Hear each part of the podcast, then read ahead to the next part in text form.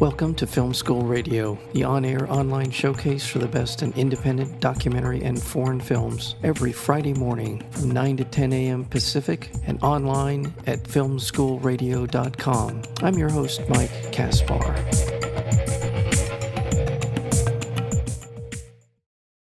In a desolate stretch of the Sahara, a mysterious car accident leaves a young woman lost and alone.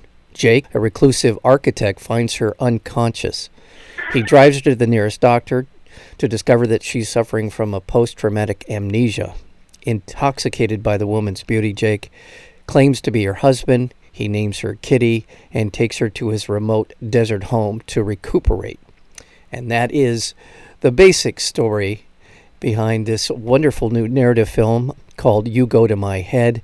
We're joined today by the director and writer of the film, and that would be Dimitri de Clercq. Dimitri, welcome to Film School Radio. Well, thank you very much for having you on the show. It's a pleasure. Yeah. Well, thank you so much. Where did the story come from? Well, let's say that um, the the idea of the film, the desire to make this film, really came from my meeting the lead actress who plays in the film, Delphine Bafour.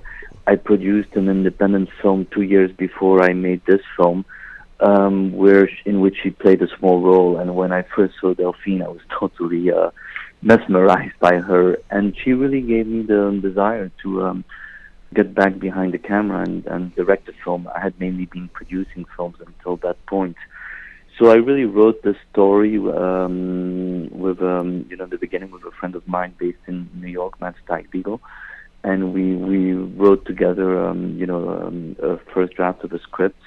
And I think some of the ideas of this film probably came from um, an American filmmaker I like a lot, um, the very nihil- nihilist blood poet Sam Peckinpah. Mm.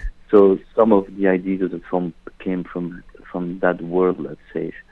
And um, and then I worked with two writers in Paris, um, Pierre Bourdieu and Rosemary Riccio, who's American, mm. and we then rewrote various drafts of the the script until the version that was used for the filmmaking of the film. But it's really, you know, at the heart of this film, it, it's very much a Delphine Bafour.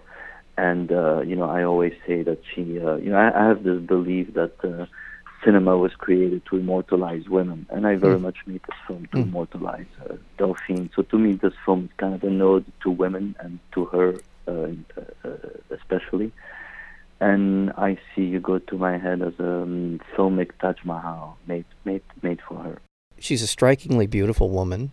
So, and I can imagine from a visual perspective, you could see her, uh, the, yeah. what she would bring to a, a, film project. Was it something about her personality, sort of her bearing, her, the way that she she spoke about things? What was it that it, what, it, Because in some ways, she sounds like she became kind of a muse for you as well. Oh, absolutely. I mean, she it, it's just the force of life. I mean, the you know when I when I saw her, at the film we were shooting by the by the by the sea in Morocco and maybe there are aspects of her because Delphine is Belgian like I am, and in fact we're both born in the same city. I grew up um, many years um, abroad, a lot in the Middle East, Saudi Arabia, and uh, also uh, the United Arab Emirates in Dubai. And I think Delphine kind of, when I saw her in Morocco, she made me long for Belgium in a very strange way you know, it's a country I don't really feel very much rooted in. But suddenly, when I saw her appear, she she in many ways represents for me Belgium, and it's it's you know it's, it's but she really is an incredible force of life. Mean, uh, and so I I, I very quickly. Uh, that I just wanted to make a, a, a film and come up with a story, and so I asked her if she'd be willing to uh, you know, to play the lead in a film I would write for her, and she said yes on the condition that we would, would write a script because the film we were producing back then was shot without a screenplay, a feature film, which for actors can be very hard. So, so that you know, that's how that came about. But it's it's it's really many things about her, but um, I, I think she's in. You know, there there was also this this Hitchcockian quality in her, which I very much was struck by. And and you've led me to that part of my my remarks earlier, where this is a, a film that remi- will remind people in some ways of Vertigo, in which which in which someone's identity is essentially being constructed by someone else, or at least the suggestion of it. Yeah. Uh, yeah. Is that well, a, absolutely? You know, Mm. It, it's very. I mean, I, I really, you know, Vertigo is a film, of course, that I that I love. It's probably my favorite Hitchcock film. In a very strange way, I realized how much of Vertigo there was in this film when I really completed and finished the film and saw it later on. Because I wouldn't say that in the making of it, I was necessarily influenced by Vertigo or that I wanted to reference it. But in a very strange way, I, the filmmaker, if you go to my head, I, am in many ways very close to the Jimmy Stewart character in uh, Vertigo, because basically this film I made for Delphine was my way of bringing back to life something I had felt two years before when I first met her on this other film. So in that sense, the film, you know, it's not just an homage to Vertigo. You could say that it is Vertigo. Yeah. Um, you know, so so yeah, but absolutely. I mean, um, you know, I, many people have felt watching the film that there was something profoundly Hitchcockian about You Go to My Head. Yeah.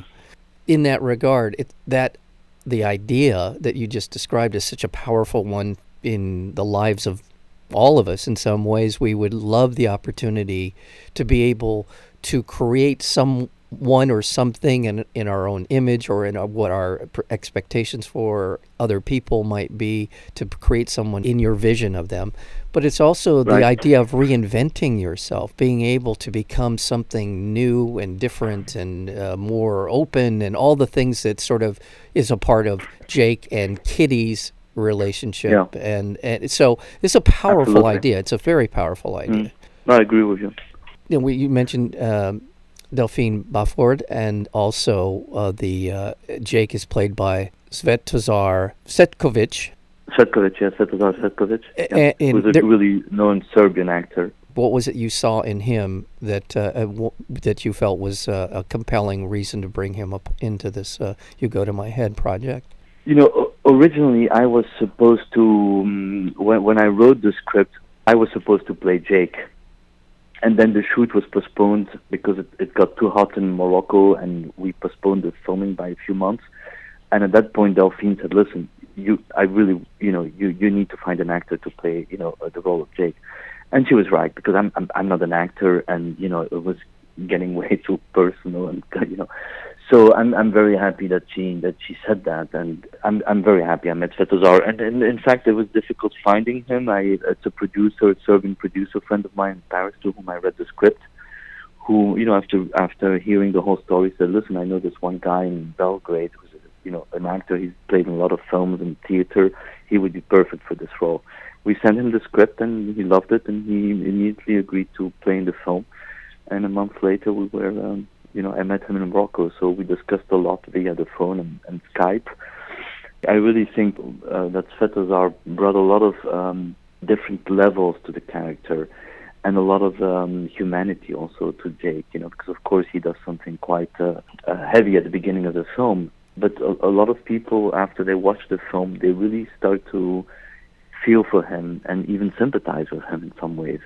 So I, I think he did something really amazing in, in the way he played the, the role of Jake. That was a tricky role to play. Thank you. That's exactly the word I would have used to, to describe it. Tricky, because it easily could have gone into a very a much darker uh, direction yeah. uh, if you had the wrong person in it. No matter no matter what was on the printed page, if you had not had someone yeah. who could have been able to pull out, he's an empathetic person. He yeah. seems to be uh, looking for the best interest of, of all concerned, and um, so all, for all those reasons.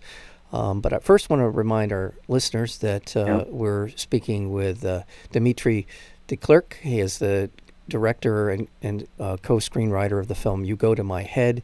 The film is opening here in Los Angeles today, February 21st, uh, and at the Laemmle Glendale Theater uh, in Glendale. Beautiful location, a great great theater, and you'll be in town for a couple of Q and A's. Is that correct, Dimitri? Absolutely. I will be in town for a Q&A following the 7 p.m. screening on Saturday following the 7 p.m. screening and also on Sunday following the 4 p.m. screening. The Friday screening will be moderated by film critic um, Michael Klug, who really loves the film, and he's going to moderate the Q&A. And on Saturday will be moderated by Tracy Adlai of the Valley Film Festival, where the film received the Best uh, Foreign Picture Award. Uh, um, yeah, So, um, so that will be a lot of fun too. I, I, I really look forward to seeing how the audiences react to the film and the kinds of questions they ask. Yeah, fantastic. And as I say more often than not to my audience, and that is when you have an opportunity to see a, a wonderful film, that's a, that in and of itself is its own experience. However, when you have the mm. opportunity to sit down with the people who made the film, with in your yeah. case the director, oh, such a wonderful experience to, to be able to hear from the, yeah. the people who are responsible yeah. for the film that you just watched and that's the experience you'll have if you go to the Glendale Laemmle Theater Friday, Saturday, and Sunday for the 4 p.m. screening on Sunday as well. Um, and it's also, I think, a film you really have to see on a big screen because, um, well, visually you saw the film. It's, uh, you know, shot in CinemaScope. We actually used uh, some of the lenses that were used on Apocalypse Now. These Technovision scope Cooke lenses that are just amazing. And, um, you know, a, a, lot of work was, was put into the, the cinematography, the way the film is shot. And so it, it, I, I think it's really a film you have to see on a, on a, you know, on a, on a movie screen. Absolutely. I, I I want to get into the story, but I think uh, before we do, I'd like to comment on the the idea. To me, the landscape, the desert, the yeah. Uh, yeah. is is another character in the film. It's a, it's Absolutely. an important. Yeah. It it it lends the uh, the context for the story, but also it's it's its own well, it's part of Jake's life. First of all, it's, it's his mm. it's his life's work uh, as an architect. To and in the film describes what his relationship is to de- the desert and what he hopes to accomplish. But it's a beautiful right. look, and uh, and the film. And by the by the way, let's take this opportunity to talk about your cinematographer in the film. Yeah, I mean, it was uh, the cinematographer is, is Belgian. His name is Stijn Grupping, uh, G R U P P I N G. Um, it's a second feature film. I actually met him also on that shoot where I met Delphine Bafour, and I immediately realized that he has a great connection with the natural light, and he really knows how to capture, you know, what I call the light of God, or mm. maybe the Malick light. You know, a lot of the film was shot at the Malick hour, and called, you know, at the end of the day or early in the morning. Yeah. And so th- there is not one shot in the film that uses uh, artificial light. It's right. all natural light or practical light and that was quite a challenge to uh, to do that. Um, you know, it was also made with a very small crew. I I really wanted to make a film with a small crew to have you know more time to to film rather than a big crew and little time. And you know, all the locations you see in the film, the desert, the the the very modern house. Uh, those are all locations that I knew very well, and so when I wrote the script, I, I really already had all those locations in mind. And you know, I, I chose a lot of these locations because of the color that came with them. Yeah. I, I think I approached this film in many ways, you know, in, in a painterly fashion. Yeah. Um, maybe a little bit, you know, like, um, you know, I, I love this American painter, Jackson Pollock. You know, I, I think the way he used to throw paint onto the canvas, in many ways, I threw my, I projected my obsessions, desires, um, dreams, nightmares into the kind of, you know, cinemascope white walls of the of the house you see in the film and like you said earlier, the desert is a very big, uh, you know, an important element of this of this picture. Which I probably I've always been fascinated by the desert because as a child, when I was in Saudi Arabia, my parents used to take me in the desert to the places where Lawrence of Arabia had attacked the Turkish train, and you can still see some wrecks of those trains there. So I used to claim those trains, you know, and. Uh, you know, playing Lawrence of Arabia in the desert. Mm-hmm. So I, I think my fascination from the desert came from that. And for people who want to know more about the film, they can go to you go to my head dot com. There is it, there there's that part yeah, of it. There's a website, but there's also a Facebook page. You go to my head the movie, so you know mm-hmm. there's a lot of information about the festivals, uh, different uh, all the reviews, um, you know things like that are all on the Facebook page. So that's a good place to uh, to find information on the film. And anyone who sees the film who wants to reach out to me, they can easily reach out to me through the film's Facebook page. I want to go back to the story a little bit. Kitty, I'll call her that for now. That's not. There's more to that uh, right. uh, than just that. But is uh, is is in a obviously in a car accident with with uh, a man. We're not sure the relationship at that point.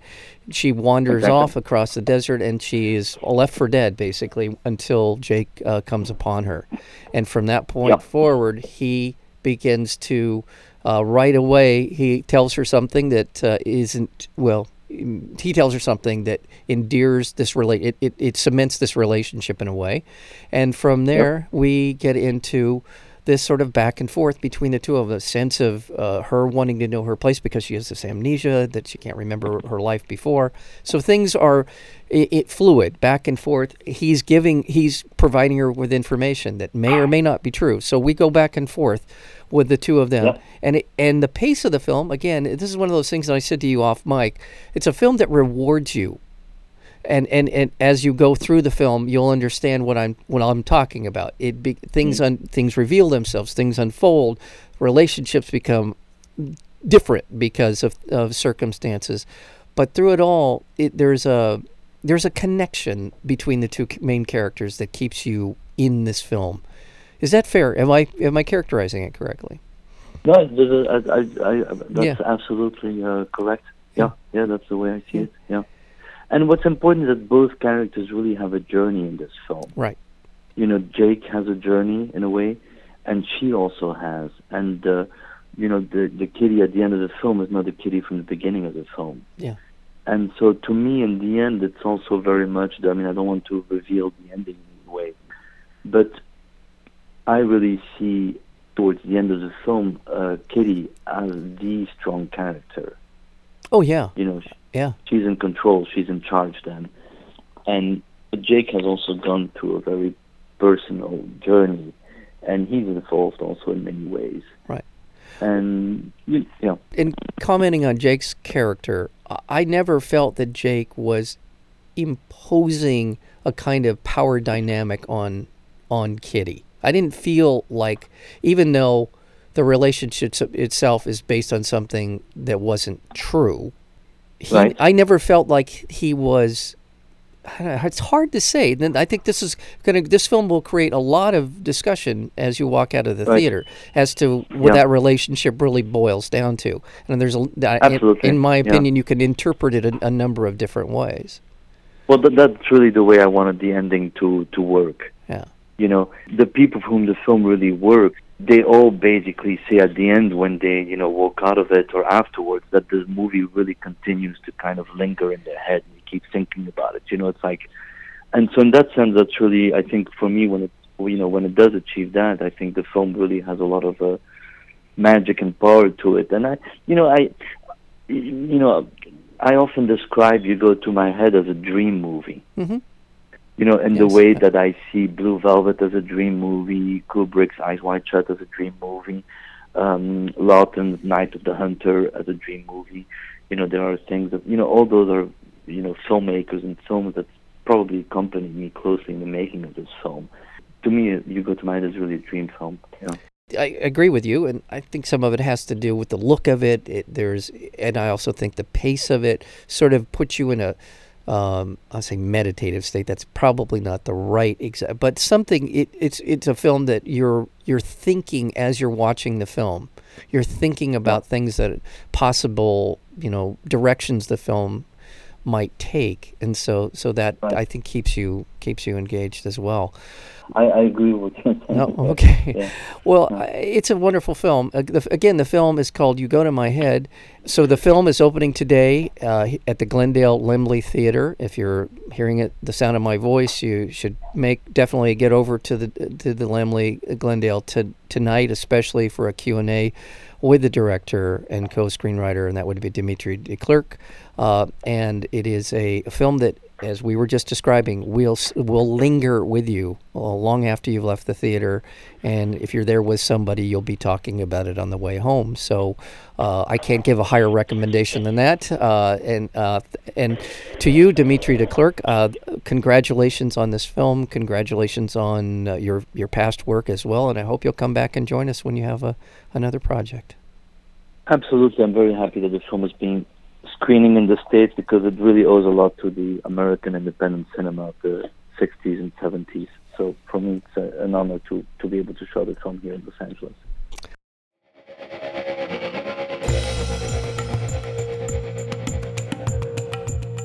You've been listening to Film School Radio, the on air online showcase for the best in independent documentary and foreign films. You can find out more about the program at filmschoolradio.com. I'm your host, Mike Kaspar. Thank you for tuning in, and we'll see you next week with another edition of Film School Radio.